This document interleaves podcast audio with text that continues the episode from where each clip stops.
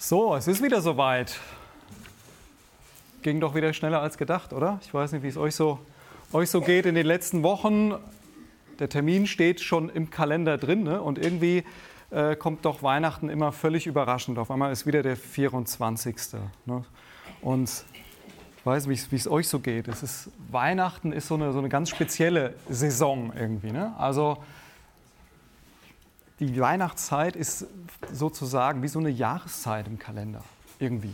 Also man hofft, dass es ein bisschen weniger als 10 Grad ist, dass man sich eben auch auf dem Weihnachtsmarkt wohlfühlt und dann irgendwie der Glühwein auch schmeckt und nicht gegen einen Glühcocktail eingetauscht werden muss, weil es viel zu warm ist. Und man versucht irgendwie alles so hinzubekommen, kurz vor Heiligabend, dass man auch fertig wird mit allem. Also man versucht irgendwie noch einen Friseurtermin zu kriegen, man versucht irgendwie noch gesund zu werden und noch eine Ibuprofen einzuschmeißen oder zu schauen, ob man auch alles hat, weil die Apotheken ja wahrscheinlich jetzt über die Feiertage zu sind und man nicht unbedingt in die Notapotheke gehen muss. Und kennt ihr diese Geruchsmischung, die auch so an Weihnachten so immer da ist? Also ich habe so einen ganz speziellen Geruch in der Nase und den habe ich dieses Jahr leider nicht so oft in der Nase haben können, in meiner echten Nase, weil wir tatsächlich die letzten 4 Wochen komplett immer wieder in Reihe so abwechselnd krank waren. Wir hatten so eine Krankheitsstaffel irgendwie so die letzten 4 Wochen und deswegen waren wir auf keinem Weihnachtsmarkt. Und dieser Weihnachtsmarkt, versucht euch mal nochmal diesen Geruch in die Nase zu führen, der besteht meistens, dieser Duft besteht meistens aus so einer Mischung aus Bratwurst, Crepe, irgendwas mit Glühwein und manchmal auch irgendwie gebrannte Mandeln. Und ich habe auch schon gehört, dass es den einen oder anderen Weihnachtsdöner gibt und so. Und wenn man, wenn man im Fernsehen so rumseppt, das macht man ja, wenn man krank auf der Couch liegt, dann seppt man halt irgendwie viel rum und landet dann auf Super RTL und RTL 2 und hat dann so ganz kitschige Weihnachtsfilme, so diese amerikanischen Weihnachtsfilme, wo die Familien so komplett gelackt sind, aussehen wie Barbie und Ken und sehr viele grüne und rote Kleidung tragen. Also vielleicht kennt ihr das so, diese ganz besonders kitschigen Weihnachtsfilme. Und damit kann ich irgendwie nichts anfangen. Also mit dem Kitsch kann ich nichts anfangen. Da lobe ich mir doch so Weihnachtsklassiker wie Stirb langsam, ne? Stirb langsam, Yippie-Yay, Schweinebacke. Oder wer kann mit diesem Zitat etwas anfangen? Sie schaut ihn sich später an, Schatz. Ihre Augenlider sind zugefroren. Kennt ihn keiner? Oh nein! Eine schöne Bescherung. Eine schöne Bescherung. Chevy Chase, der absolute Chaosfilm. Das sind so die Sachen. Weiß nicht, wie es euch geht mit Erwartungen an diesen Abend. Also ich glaube, kein Termin im Kalender, vielleicht noch irgendwie Hochzeit oder sowas, aber ansonsten kein Termin im Kalender ist so vollgestopft mit Erwartungen an den perfekten Abend. Und an dem perfekten Abend müssen auch alle perfekt aussehen. An einem perfekten Abend, da muss es auch was Perfektes zu essen geben. Gibt es dieses Jahr Lammrücken oder gibt es die Weihnachtsgans oder schon am Heiligabend oder gibt es dann vielleicht doch Kartoffelsalat und Würstchen? Ist ja besonders teuer geworden, hat die Bild-Zeitung zumindest geschrieben. Dieses Jahr der Weihnachtsklassiker, 30% teuer und so. Die Erwartungen, dass es heute besonders harmonisch ist. Oder man könnte auch sagen, Weihnachten ist die Hoffnung, dass wenigstens einmal im Jahr das Leben so ist, wie es eigentlich sein sollte. Ja? Bist du in Weihnachtsstimmung? Bist du schon so richtig in Weihnachtsstimmung? Ging es dir vielleicht auch gerade ein bisschen zu schnell? Auf einmal ist 16:04 Uhr und es wird Stille Nacht gespielt. Bist du schon da? Bist du schon angekommen? Ich noch nicht. Deswegen brauche noch was.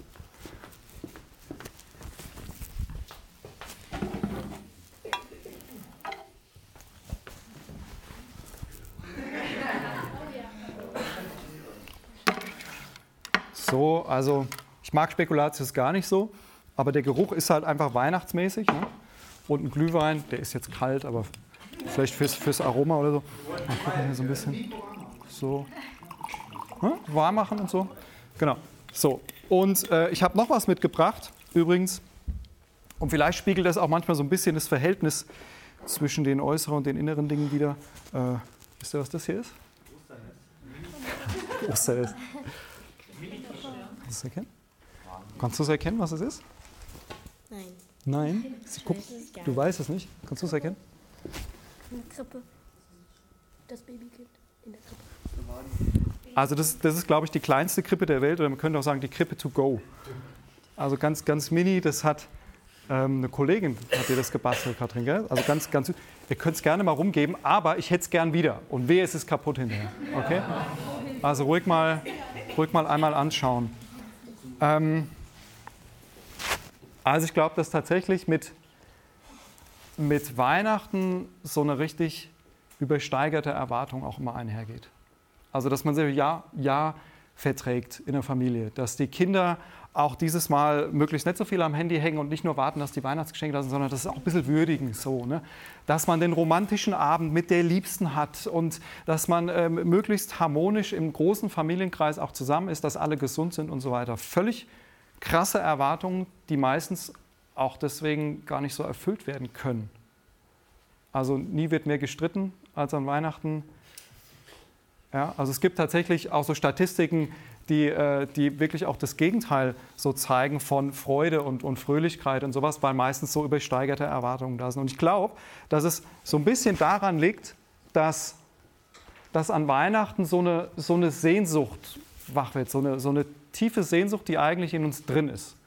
Und die das ganze Jahr über in uns drin ist, die wir nur nicht immer so rauslassen. Also die ist immer da.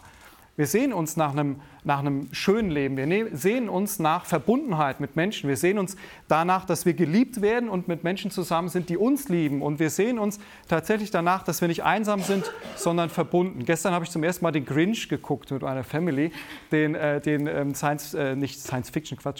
Animationsfilm, wollte ich sagen. Kennt den jemand? Animationsfilm? Total süß. Total süß. Und warum hasst der Grinch Weihnachten am Ende?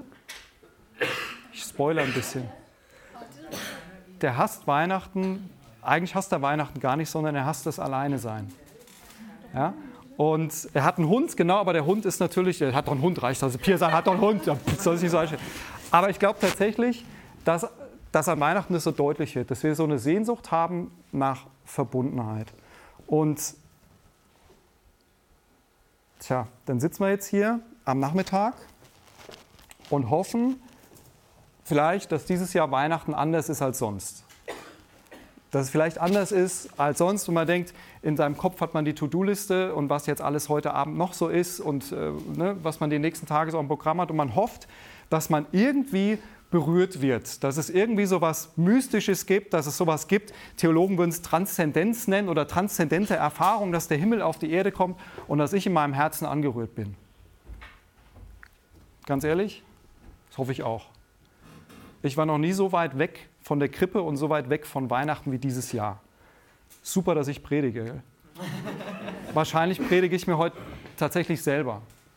Also die Hoffnung, dass es dieses Mal ein bisschen anders wird. Und ich finde dieses Bild der drei Weisen oder der Karawane, die sich auf den Weg macht zur Krippe, passt. Wie weit bist du von der Krippe weg tatsächlich? Wie weit bist du von diesem Weihnachtsgeschehen weg? Das klingt tatsächlich nach Feuerwehreinsatz.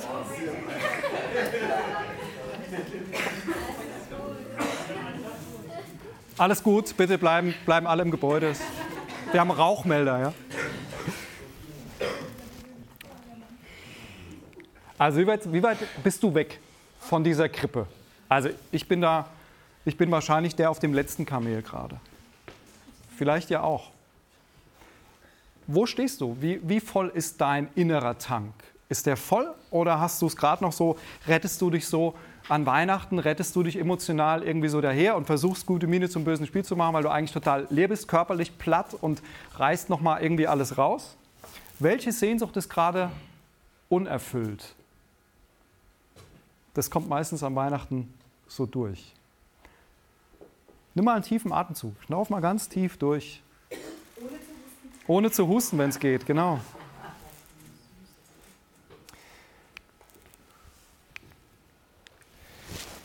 Ich glaube, dass eine Sache tatsächlich unverfügbar ist. Also dass wenn der Himmel die Erde berührt, wenn wir tief in unserer Seele angesprochen werden, wenn uns Schönheit berührt, wenn uns ein Musikstück trifft, wenn wir sagen, boah, das ging jetzt wirklich tief, dass das was mit Unverfügbarkeit zu tun hat.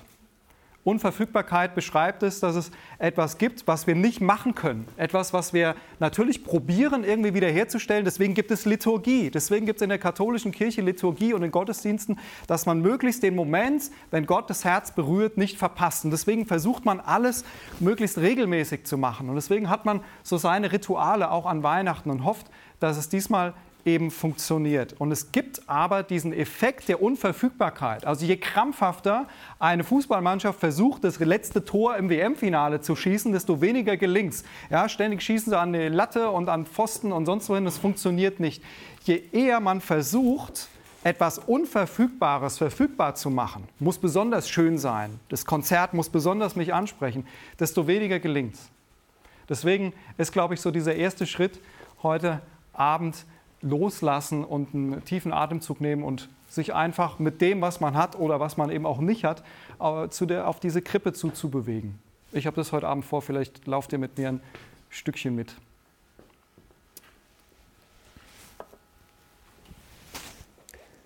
Was passiert an der Krippe? Weiß ich nicht. Schauen wir mal. Einfach nur das Baby anschauen.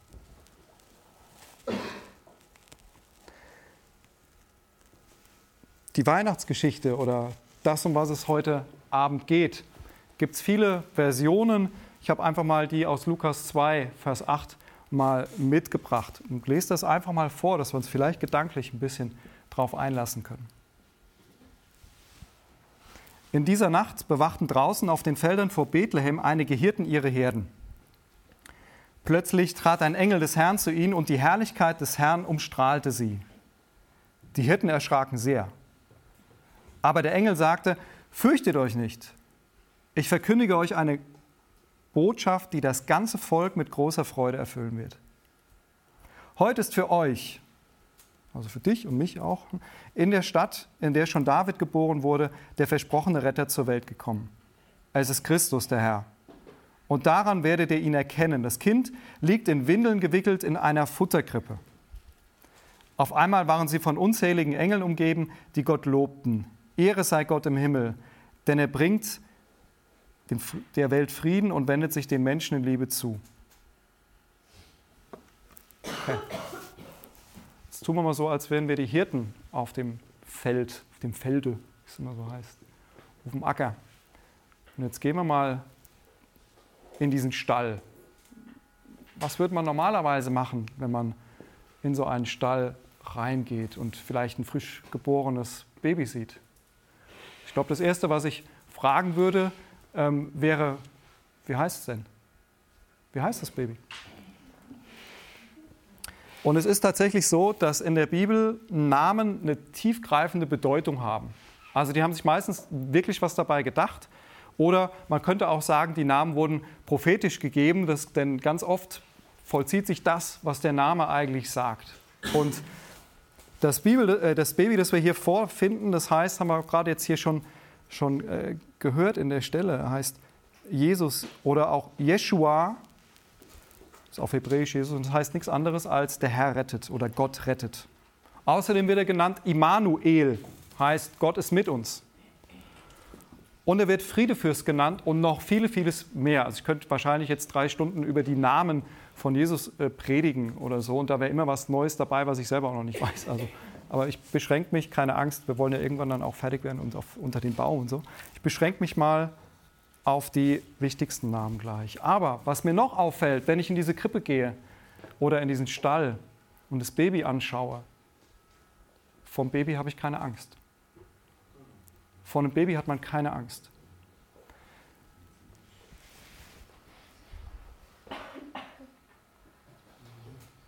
Das Baby hat auch überhaupt keine versteckte Agenda, keine Erwartung, keine Politik im Hintergrund oder irgendetwas, sondern das Baby ist einfach nur da und lächelt mich an und grinst mich an und hoffentlich lächelt es auch und hat nicht gerade die Windel voll und schreit. Es kann auch sein, dass es passiert, weil ein Baby abhängig ist von Menschen, die sich um es kümmern. Ich glaube, heute bei Insta hat Johannes Hartl geschrieben, es gibt viele Götter, von denen man irgendwelche Mythen liest, aber der einzige Gott ist, glaube ich, Jesus, der von dem gesagt wird, er musste gewickelt werden und liegt in Windeln. Das ist einzigartig. Ja? Also er macht sich abhängig. Ich weiß nicht, ob ihr schon mal auf so einer Säuglingsstation wart. Also ich bei der Geburt meiner Kinder halt. Ja. Und ich würde sagen, das ist so das Schönste, was man sich eigentlich anschauen kann. Ich hätte stundenlang nichts anderes anschauen können. Und die Welt drumherum ist mir dann in dem Moment völlig egal. Die ist nicht mehr ganz so wichtig. Die wird kleiner oder die Probleme werden auch ein bisschen kleiner. Und ich glaube, dass tatsächlich am Anfang und am Ende des Lebens das sichtbar wird, um was es eigentlich geht, was wirklich wichtig ist. Meine Tochter guckt gerade aus Krankheitsgründen viele Staffeln Grace durchgesuchtet. Und bei Grace Anatomy ist es auch so, wenn die Leute Stress haben, gehen die auf die Säuglingsstation und schauen sich einfach die Babys an, weil sie runterkommen dadurch. Weil es gibt nichts Friedvolleres eigentlich, kein schöneres Bild als so etwas.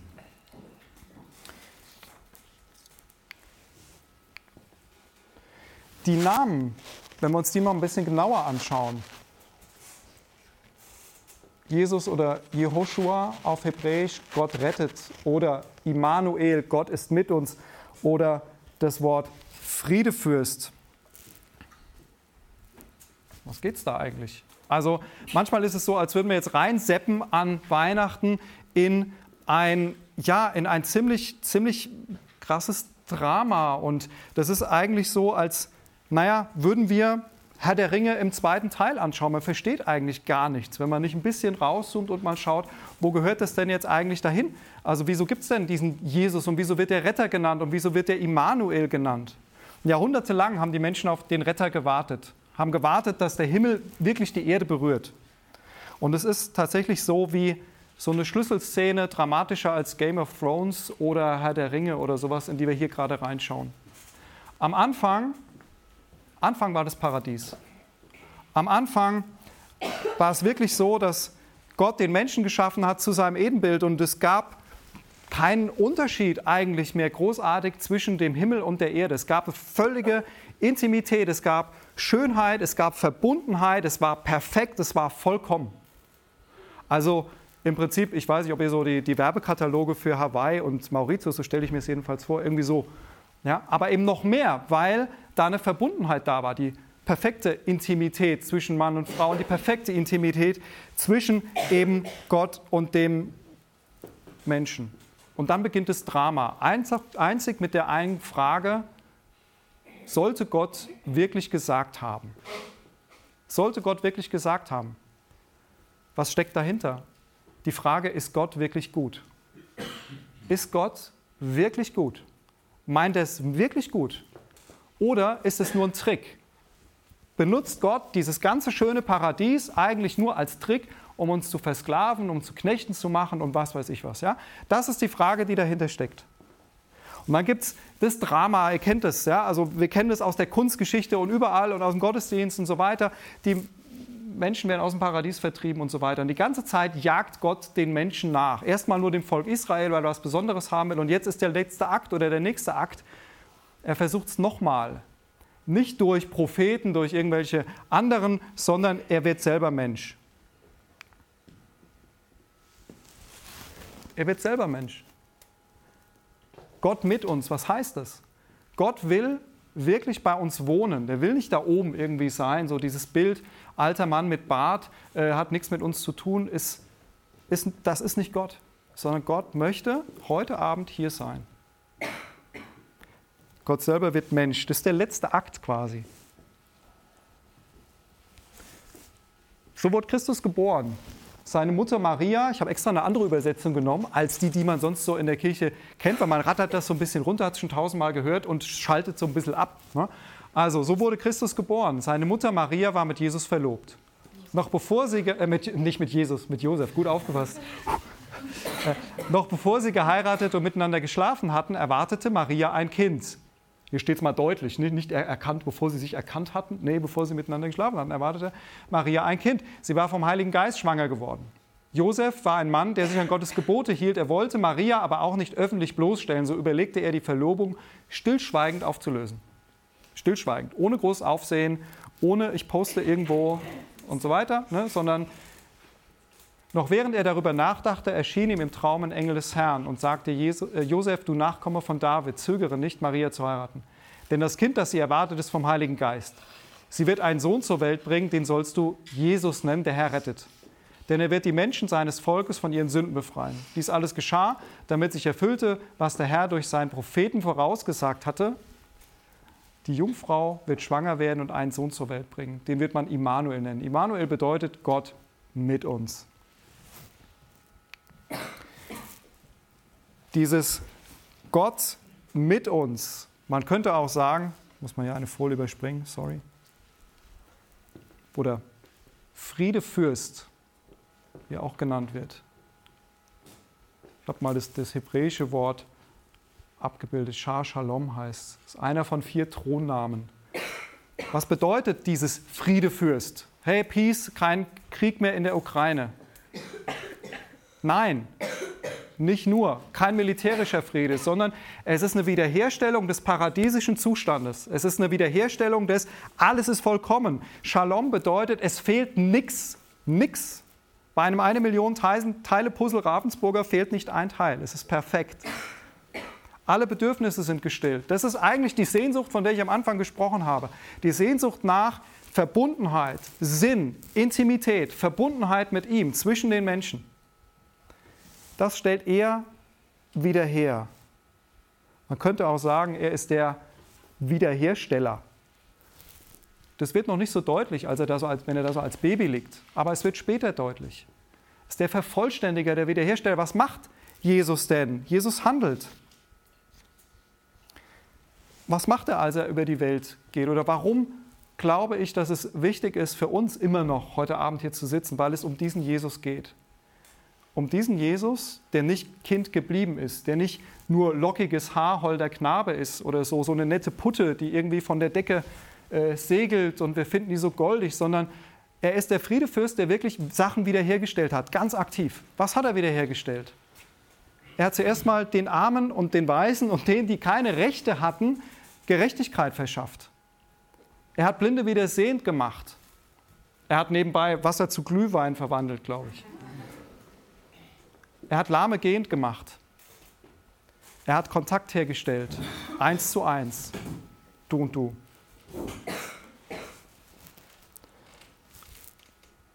Und ich glaube, dass ein Sinn dahinter war, dass Gott sich selbst zeigen wollte, wie er wirklich ist.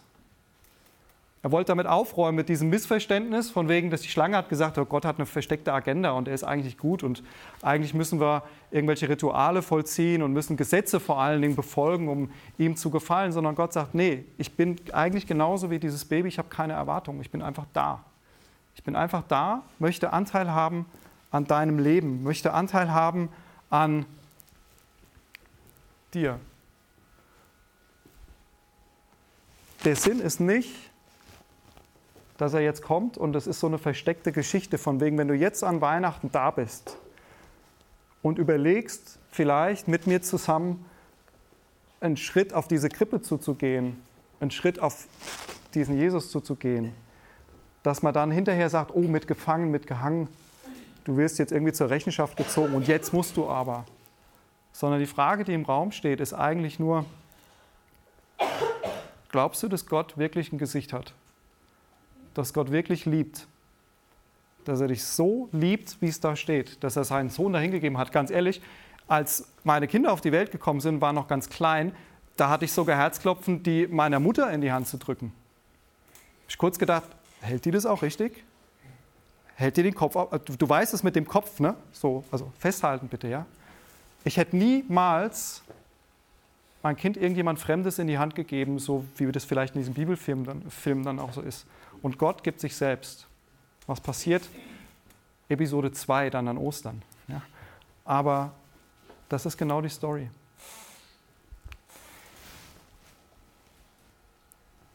Das ist kein Riesending an der Krippe. Ich frage mich auch manchmal, warum Gott nicht das so fetter gemacht hat. Ja, warum hat das nicht irgendwie jeder mitgekriegt? Warum hat nicht die Erde gewackelt? Warum war das nicht viel größer und alle haben es direkt verstanden? Ich weiß es nicht. Ich glaube, dass es ihm viel mehr auf diese kleinen Sachen ankommt. Dieses, wie stehst du zur Krippe? Die Frage stellt sich heute Abend nämlich genauso. Glaubst du, dass Gott gut ist? Glaubst du, dass Gott dich liebt?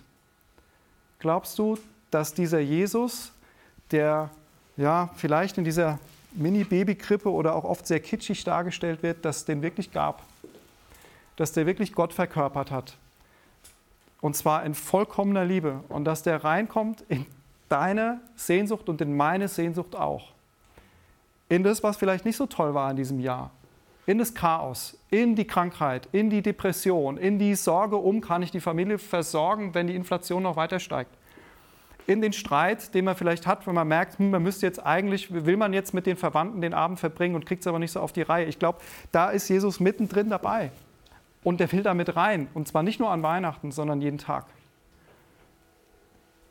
Der Moment an der Krippe ist letztendlich die Entscheidung zur Rückkehr, meine zumindest. Diese Entscheidung, dahin zu gehen, zu diesem Jesus. Und die Frage, die kann niemand beantworten für dich. Kannst nur du beantworten. Vertraust du?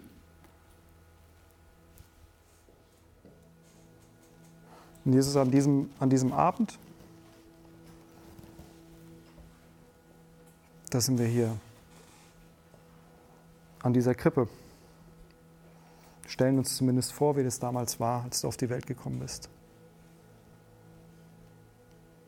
Und du stellst mir und uns wieder erneut die Frage, vertraust du mir? Und ich weiß es nicht. Für heute kann ich sagen, ja. Und ich möchte dich einladen in diesen Raum, möchte dich einladen in unsere Familiensituation, wenn wir nachher nach dem Gottesdienst wo auch immer hingehen und unsere Agenda haben und unser Programm wieder fahren.